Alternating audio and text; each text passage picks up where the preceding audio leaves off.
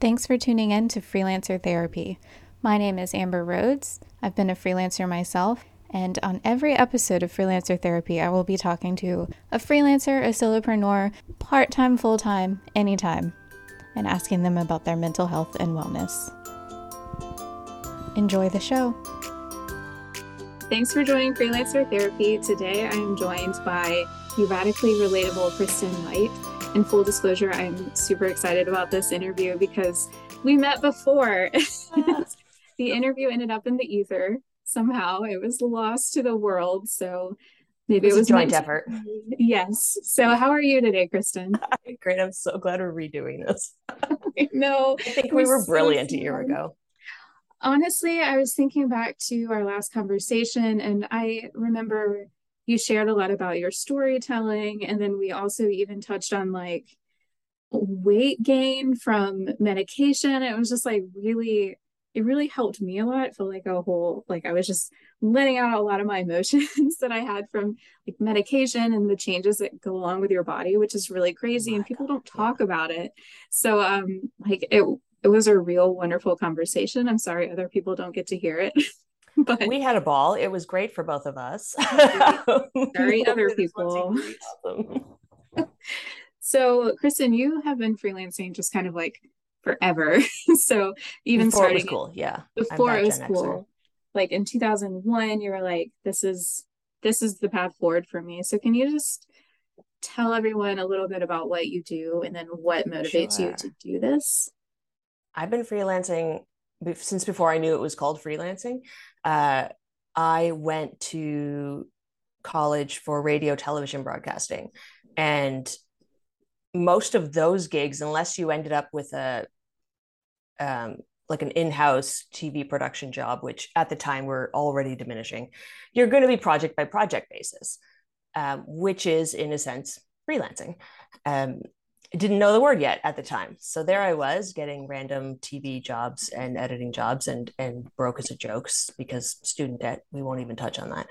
Um, so I I picked up some very early HTML web skills. Um, where this is pre WordPress. This is even pre Dreamweaver. I was had no interest in being a coder, but had to had to earn some coin. So I figured that out. Got an early edition of Photoshop one and uh, I'd been doing a bit of animation in school, so switching into graphic design was was a fairly seamless process. So next thing I know, I'm doing design and desktop publishing and um, some sort of basic websites, and that just never stopped for the next mm-hmm. 22 years of my life. Even if I had a full time job, I always had side hustles, and there were the last two years I've been freelance full time, and there were before the 2008 crash. So 06 to 08, I was freelance full time as well. Um, yeah, but always a side hustle, always in digital marketing of some sort. Evolution of your career is really interesting. And I think like if you talk to a lot of marketers, especially, um, it's something that you just stumble into. Yeah. And like it sounds almost like you were just like, I'm gonna go with the flow. Like this, 100%. this is what's gonna have to happen especially digital marketers, the number of us that are 20 years into our career but never went never took a university marketing program is astounding. And I'm not knocking university marketing programs. I mean, you got to learn the foundations at some point, but mm-hmm. you can learn them on your own um, if you don't want to go 80 grand into debt. Yeah. These are skills you can learn in smaller schools, smaller workshops on your own if you've if you're self-guided. Um, yeah, most of us, especially if you work in social or um, God, short form video, even any of that, you you probably are self taught. You probably figured it out trial and error. Yeah. Um, how does mental health and wellness play into your freelance career? It plays into my life 24 7. So, of course, it would play into my career. Mm-hmm. Um, I laugh in the face of the phrase work life balance as though somehow there's work and there's life and there the two shall meet. That is not life. That is not how that goes. Sorry, uh, I have to uh, take a break because my cats are fighting. also life, right? Yeah, that's life. Okay. So you I love that was your one cat is named work, the other one is named life, and they were fighting. they were totally just going at it and they were like, this doesn't exist. Yeah, I recently heard the term work life integration, which That's I think better makes a little bit more sense to me, especially as our lives. I mean, you're a freelancer, so you've probably gotten used to working from home for a majority of it. Yeah. But like for a lot of people, it's new. And we're just having to learn how to fit our work and our lives around each other in a way that's sustainable. I think what's been really great about the last couple of years, and something that many of us that were side hustle freelancers, full time freelancers, anyone that could work from home if you had that kind of position, we've learned that there is no sitting at one desk for eight hours and then getting up and move. That that is it may work for some people. If it does, you do you, boo boo. Absolutely lean in. I have about four different work centers that I will move around in my apartment. I don't have that big apartment. It's Toronto. It's not that big. But I can't be in the same spot all day. I have different spots that feel more comfortable for different tasks. If I'm doing a lot of nitpicky design, I do want to be at my desk because I want the monitor raised up. If I'm writing, I have a chair. I have a writing chair um, that's more like an easy chair that I like to, you know, kick back in with one leg hung over the side. that's my writing position. Yeah. But uh, at least working from home, you have the flexibility to find those quirky systems that support what you need in any given moment. It's neat. You asked, how does mental health play into freelancing? what I'm loving about the conversations that the pandemic brought, and it sounds so weird to say loving about the pandemic, um, but there are silver linings for those of us that survived it, in that it's bringing up these conversations that there's not one perfect way, there's not one gold standard of productive professional behavior. Mm-hmm. Yeah. There's get the work done. It, how you get from A to B is different person to person, and who really gives a shit as long as you get there whether you're wearing a suit and a tie, whether you have tattoos, whether you work laying on your back with your laptop on the ceiling, I don't care. Yeah. I um I definitely work from bed quite a bit more often than I than I like to admit. But yeah, I think I can remember specifically like being at my desk in an office just knowing like this is not the most productive place for me because I would get all my work done and then I would just have to sit there, like get get my time in, right? Yeah. And just read BuzzFeed and pretend because I I had to physically be there, but I was mentally somewhere else. And being able to work from home has been a total game changer just for my productivity and then my mental health too because like you said setting up like having those quirky little systems for yep. the different things that affect like sometimes I'll just get a huge case of the bummers in the middle of the day, which for me right? is depression. it's just it just oh, depression. Yeah. And then I'll the go bummers. lay down. I'll just it. go lay down and feel better. And like because or I'll go pet my dog. And because I'm able to like work these into my workday, I just feel like a whole person way different from before. I think it's more respectful to us as adults too, rather than being told you have to sit in this spot, like like kindergarten. You have to be on this carpet mm-hmm. for two hours because this is nap time. But I'm not tired. Tough shit. Sit on this carpet. If we if we are told as adults, okay, we need this project, whatever it is, done by Thursday at three. It's it's currently a week before, or whatever. Okay, we can now, as adults, as independent people, structure our work style, our life, our schedule, however we need to to meet that deadline. I know for me personally, I'm useless at 9 a.m. If you make me sit at, at a desk in your office at 9 a.m., I'll get there, but I'm stupid until at least 10 30, 11. Doesn't matter what time I went to bed. That is just, it's, I used to work nights a lot with an event center and a dance studio. So my productive time is like pretty much 11 a.m. till 8 p.m. Like that's my window it, otherwise, yeah, I would just be sitting there. Yeah. I have this vague memory right now, and I'm on Macs now, but in offices used to be 100% PC back in the day, right? And there used to be this escape code you could just like hit. I can't remember the details, but it would bring up like a fake background to make it look like you were typing a Word document. I can't remember. Oh man, this is just like a weird memory that just popped up. This is going back like 10, 15 years. And it used to be so that if a, if you were reading BuzzFeed, you know, when you're because you were done your work and you had just to look busy because salaries worked like that. Yeah. If uh, one of your bosses was walking behind, you could just like alt tab and it would bring up this fake report, writing a report background. It was fabulous. But what a fucked up system that we needed that. I know. It's like having a proctor at a test. Like, why? I just, you don't feel as trusted, I think, when someone just has to check up on you or you feel like you're always having to look over your shoulder. It's kindergarten for adults. Why? Yeah. If we don't meet the deadlines and we don't have an actionable reason, like maybe the deadline was unreasonable, etc. If we just don't meet it, well, that affects our future employment with whoever paid us for that deadline. We don't need to be babysat the whole time. Unless you like to be babysat. Again, you do you, boo, whatever works for your environment. That's the thing. I suppose some people do thrive in that environment. And what COVID has shown us, silver linings, silver linings. is that people like I think we all knew this intuitively. People work differently, but this just kind of it shone a light on it because it had to happen. But like some people really do work better at home. Some people really do work better. So having that choice is like an amazing opportunity. It's so interesting that there's been, thank goodness, a bit of a turnaround in the education world, recognizing that different kids learn different, you know, different oh my gosh, could I have stumbled that sentence more? Kids learn differently. Yep. Some are visual learners, some are oral learners, some need hands on, some learn faster than others. But they'll all get there if they are able to learn in their own best way. And that's great. And we're starting to make those changes in education, thank goodness. Um, side note, please fund education better. Anyway, um, but then somehow we all leave school and we're expected to monogamize again Mm-hmm.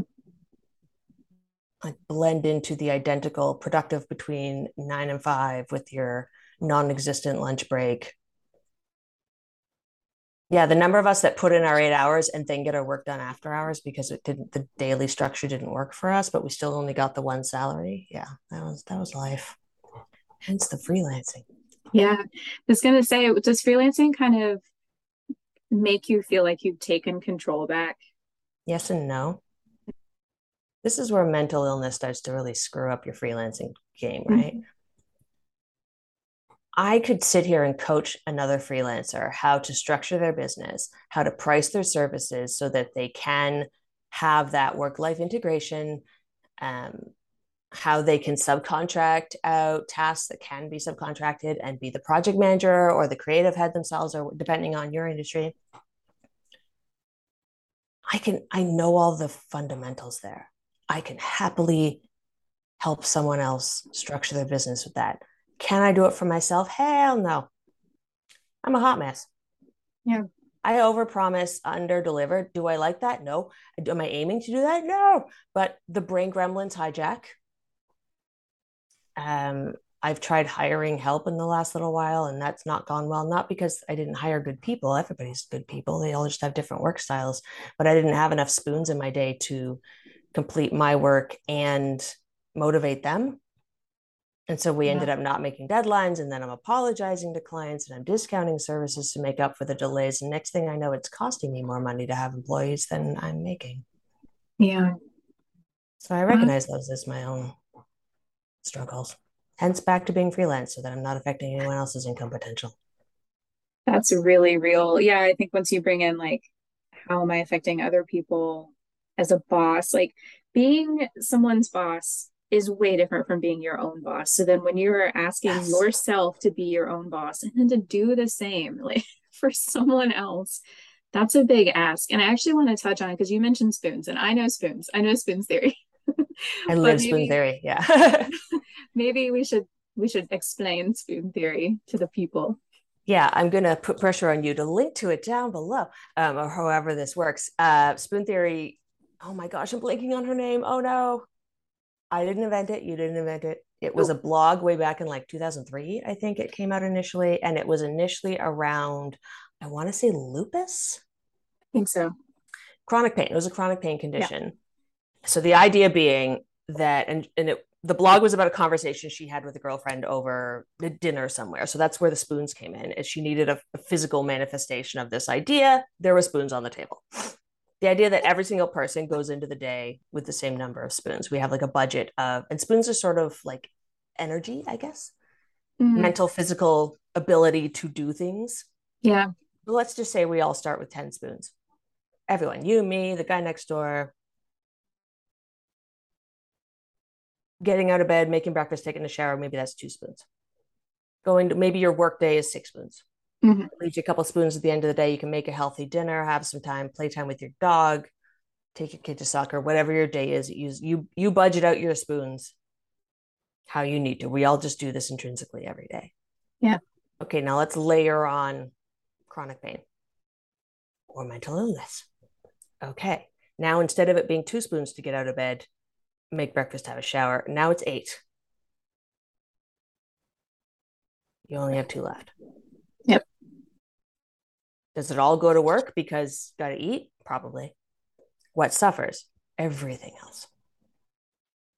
So it's not that, and this this spoon theory I've seen even applied to equity, um, diversity, equity, inclusion models as well. That yes, we all have ten spoons at the beginning of the day, but if you don't have these extra challenges, intersectionality, yep. then it, what takes you two spoons takes other people five or six. Yes, you're all accomplishing the same thing at the end, but you had less hurdles. Doesn't mean it's easier or that other people have a clear path. We all take extra spoons for different tasks, everybody, whether you have illnesses or not.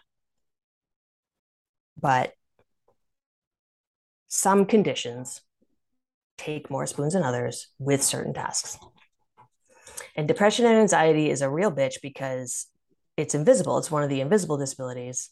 Mm-hmm. So, what could take you six spoons to write a report that should, should, I hate that term, only taken somebody two, gets you labeled as inefficient when really the task didn't meet your best moments of productivity round peg square hole. Yep. Now, the first time I heard spoon theory, I was like, yes, finally. like someone gets it. I think it was really, it's really hard to verbalize how when you have mental illness, like for maybe some of the time I can I have the right amount of spoons yeah. and I can use my spoons in the way that they should. they should be used. Um yeah, I don't like that word either, but like other times, the act of getting out of bed feels just like this colossal effort, incredibly hard, and it's almost unbelievable. Like when I when I look back at the times when I've been really depressed, I'm like, how are you so depressed? Like that's ridiculous. Oh yeah, we have feel, such amnesia. Because when I feel normal, normal, um, and like my medication is firing on all cylinders, you know, it's I that's what I become normal to. You're right. It's like amnesia about what depression actually feels like. But then when I'm in the deep, deep, um, I'm just I'm like, wow, this is amazing. It sucks. I how do you even prepare for it? So I guess like that is one of the big questions. If we're always dealing with ups and downs, like even with med I'm on medication. I don't know if you are. Tons even with highly medicated up to the gills so I, pickled yeah. Yeah. If i'm dealing with this like what are those strategies that you have in place to deal with like those ups and downs knowing that your spoons aren't always going to be consistent? I think the best thing you just said is knowing your spoons will not be consistent. Yeah. I spent probably 18 of those 20 years freelancing berating myself with the shoulds. Mm-hmm. You know, you should be able to do this. What's wrong with you? Why are you not meeting these deadlines? You, sh- you should be able. This person could stop shooting on yourself. My God. Accept that it's going to happen, even with medication. Yep. Medication is w- wonderful for some of us. Not everybody. We're all very different. But we don't have a cure for this stuff yet. We don't even fully understand it. There was a meta-analysis came out a week ago saying it's not a chemical imbalance. Whoa just threw off everything we all thought we knew. Oh no. right? So now it's like, well, then why? Um, Accept that this is life. Mm-hmm. If it's not sustainable, please talk to your doctor. Your medication may need tweaking. You may need off that and on something different, etc., etc. We're not doctors. But if you're at the best balance that you've been, you're still gonna have shit days. And the best way that I've found, it may not be perfect, but the best way that I've found to deal with that is to tailor your service offerings as a freelancer to allow for those days. And for me, that meant a tough decision in the last month, which was to stop working in social media. Because some industries are so deadline dependent if you don't react fast to you can't even plan ahead for something. If your particular freelancing gig requires you to react within the second of things happening in the news and pop culture and whatever you're doing and you have a bad day you need one of two things. You either need trusted people that you can pass it off to i am out for the day please take this and run with it yeah. or a really understanding client and we all burst out laughing. Yes. So it may mean structuring your particular job around that so that you can plan ahead. Yeah. Oh, I take social media as an example. Whether you're a social manager, meaning you're in the accounts every day, responding to comments, scheduling posts, or you could be uh, somewhere else in the content creation realm, somewhere in the post uh, analytics realm. You could be copywriting for social. You could be doing short form video editing. There, there are lots of aspects you can work in an industry without being the front facing point person. And maybe those perimeter jobs are more you. Yeah. And that's not a failure. That's yeah. getting to know your own. People call it genius zone. I don't have a buzzword. It's just whatever your sweet spot is of still being productive and still earning a living without it slowly driving you into the ground. That was a long answer. Basically, it's yeah, tailor your tailor your offerings so you can plan ahead. Expect that you're going to lose at least a day every week. Yeah. Maybe you don't. Maybe you don't. Maybe you have a great week and you rock it and you do all kinds of things. But yeah, I love the idea of committing to like a daily thought leader post on LinkedIn, mm. but I know I won't.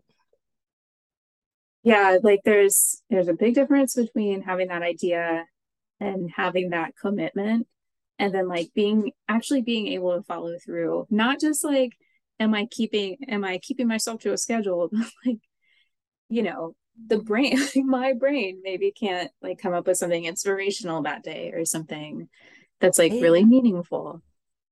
Thank you for saying inspirational. My God. Mm. So I have been doing some inspirational speaking in the last year, which has mm-hmm. been an adventure, let me tell you. An adventure. Yeah. Um, but it's really illustrated to me the difference, and I was buggering this up for many years, but the difference between being inspirational and being aspirational. And I thought we had to be aspirational. I thought we had to, if you were going to be in the public eye at all, no matter what it is you do, whether you're a thought leader on social media, whether you're an influencer, whether you speak to the media on the regular, whether you host a podcast or a radio show, I thought we had to be aspirational. The vision of perfection that people try to tweak their lives to become. Mm-hmm. That is some serious bullshit right there.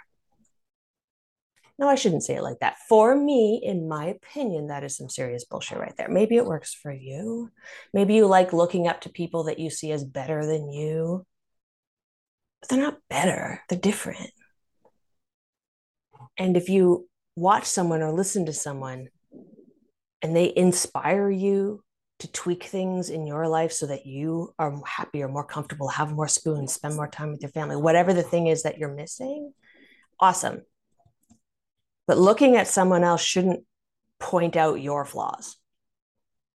That's a horrible way to get motivated. Yeah. It just feels gross. Very, a lot of self loathing talk. And, and if you have depression or anxiety, we're experts in the self loathing talk. Like, we got that down. There should be like Google certifications for self loathing because we would all have that expert level. It's just it's like, did you ever watch Lizzie McGuire? Of course. Hi, but women my, of a certain age.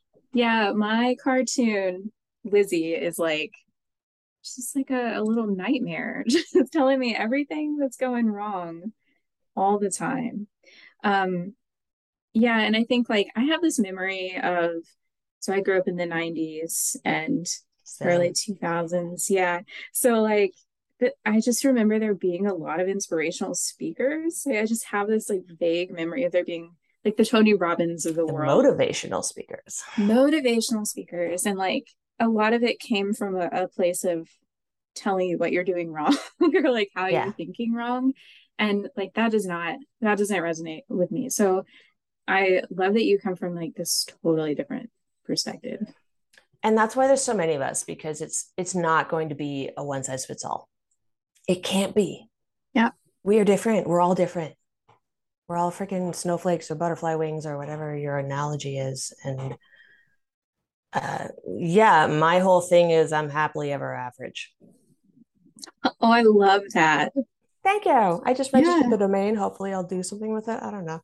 Um, I want to put that on a t shirt because it's not that we're not trying to be our live our best life and be our best self and, and all the the buzzwords that we're getting right now all over instagram but mm-hmm. your best self doesn't have to hit arbitrary achievements you can be incredibly happy content satisfied and average where average is may be different for each of us but i've spent way too many years of my life needing everything to be flawless from the work I produced to my hair mm-hmm. to my eyeliner. And in freelancing, if I quote someone that it's going to take four hours to complete something, and I'm not happy with it after four hours, so I spend 23, but I only bill them for four, that's not sustainable. Now I'm broke. Now I'm resenting that client. It was not that client's fault. I told them it would take four hours. They paid me for four hours. But my brain gremlins told me it needed 23 to be acceptable. Instead of giving it to the client and getting their feedback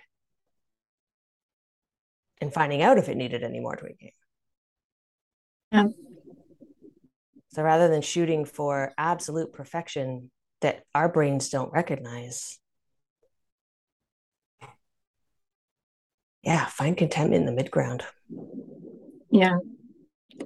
I have to say, if you created this shirt, I would happily wear it like all the time. That's it would have to come in very inclusive sizing because let's be honest. Of course. You can't be happily ever average in a one size fits all.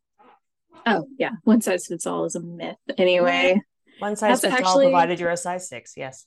That will be another, like, we will have to have a second conversation all about, no, I'm serious, all about like just medication. I just want to like get dirty with oh, medication. Oh, just like talk about, about how it changed, like like my my body changed. How like when I stopped taking it, just I got like leg jitters. Like it's just so weird, you know. It's crazy. I actually did a speech last September. Um, uh, it was a speaker speaking competition put out by Speaker Slam, and it was a, in a live theater, but it was a very small audience because you know COVID. Um, and we had five minutes and my the topic was body beautiful so i talked about medication induced weight gain and how that can really affect you already going in with self-image issues and then you get on this supposedly life-saving wonderful medication uh, but then everything your whole body shifts. I gained 80 pounds on antidepressants that's not a little bit. That is a full body change. I am a curvy lady now. And yep. it's been, yeah, it's there's been some brain hurdles. There is some definite differences in how you are treated in public. Having been both sides of the size spectrum, yeah, it's different when you're curvy I to agree because I've had a similar I have a similar story and yeah you just know you just notice the differences and it does get to you in some big and some small ways. I'm happy now that I've reached a point where like I would rather be fat and I am okay using the word fat. I would rather be fat yeah. than suicidal, which is what I was. So like if it's between suicidal and being fat, I'm gonna choose fat all the time. I'm just gonna eat my little pizza and like keep gaining weight and like that's okay. just have to be okay with that. Yeah, honestly, yeah. The speech I did, if you go on my website, it's called um, "Whoa, she really let herself go," because that's God. a phrase. Um, and the last line is, "I'd rather be here in this life with a few extra pounds than not here at all." Exactly. And sometimes it comes down to that decision. Yep, that's the sentiment. But on the subject of medication, uh, there is some. I don't know if you're nerding out on some of the new research that's coming out um, on psychedelics. I am not a researcher or a doctor. I am just a very excited consumer slash patient, um, excitedly nerding out on this. I literally have Michael Pollan's book like next to me here. Um, yeah. It's exciting. Canada, I'm in Canada. Canada just got our first federal grant last week mm-hmm. for our psilocybin clinical study. Oh, yeah, is it perfect? We don't know. We need to do the clinical test. That's the whole thing. Yeah, I I Let's was test it. I was just talking to someone about this an hour ago about that very study that you're talking about, which is why like I should read that book and then we'll just like regroup. Oh yeah, can we have like that.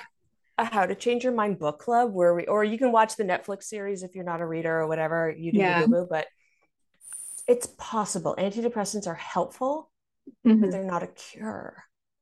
And you're right, they come with a long list of side effects that yep.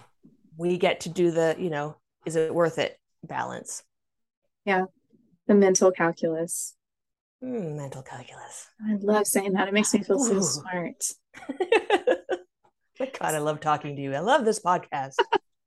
so, because I am a cheap bitch and I do this all out of my pocket. I only have yeah. two minutes left with you because oh I have free Zoom. So let's see. Can you fit in the last two minutes, 30 seconds? What else do you have going on? And uh yeah. Oh my gosh. Okay. So very quickly, I have a book coming out. What? Um, I wrote a chapter in an anthology that is launching. Maybe it's already out by the time this comes out. Um, it's called Our Yellow Brick Road. It'll be on Amazon, Barnes and Noble, all the usual places. Um, I tell my whole brush with suicide, my whole story. It's whoo, it's all in there. But there is a trigger warning on my chapter, FYI. But there are also okay. 13 other chapters that are awesome. A lot of them deal with mental health, some of them deal with physical health or abuse or trauma, and but they're good. Like they're good to read. They're very yes. digestible. Um, so look that up. Um, I'm doing some public speaking on mental health uh, I yeah, I'm radically relatable, man. I just talk about all the shit we're not supposed to talk about. Yeah, just put it I, all out there. Without people like you, Kristin, I I don't really know how I would live. Right? Like I uh, need to know that you too. You have a whole podcast on this now. Yeah, awesome.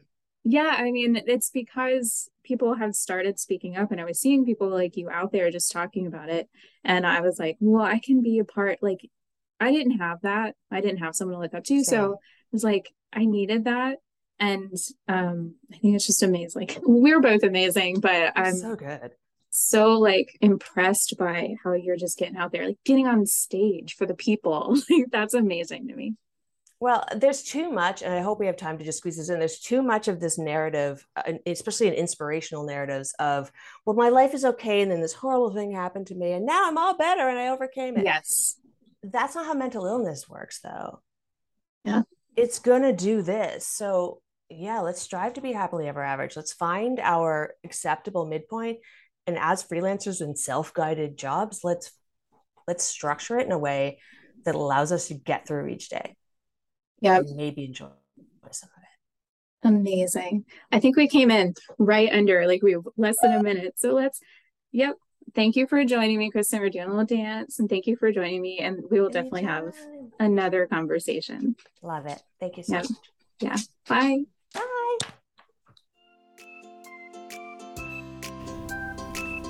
Thanks for listening to Freelancer Therapy. If you like this podcast, you can subscribe wherever you listen to podcasts. If you would like to be a guest on Freelancer Therapy, you can reach out on Instagram at, at Freelancer Therapy or email me, Amber Rhodes, at amberrhodeswrites at gmail.com. That's A M B E R R H O D E S W R I T E S at gmail.com.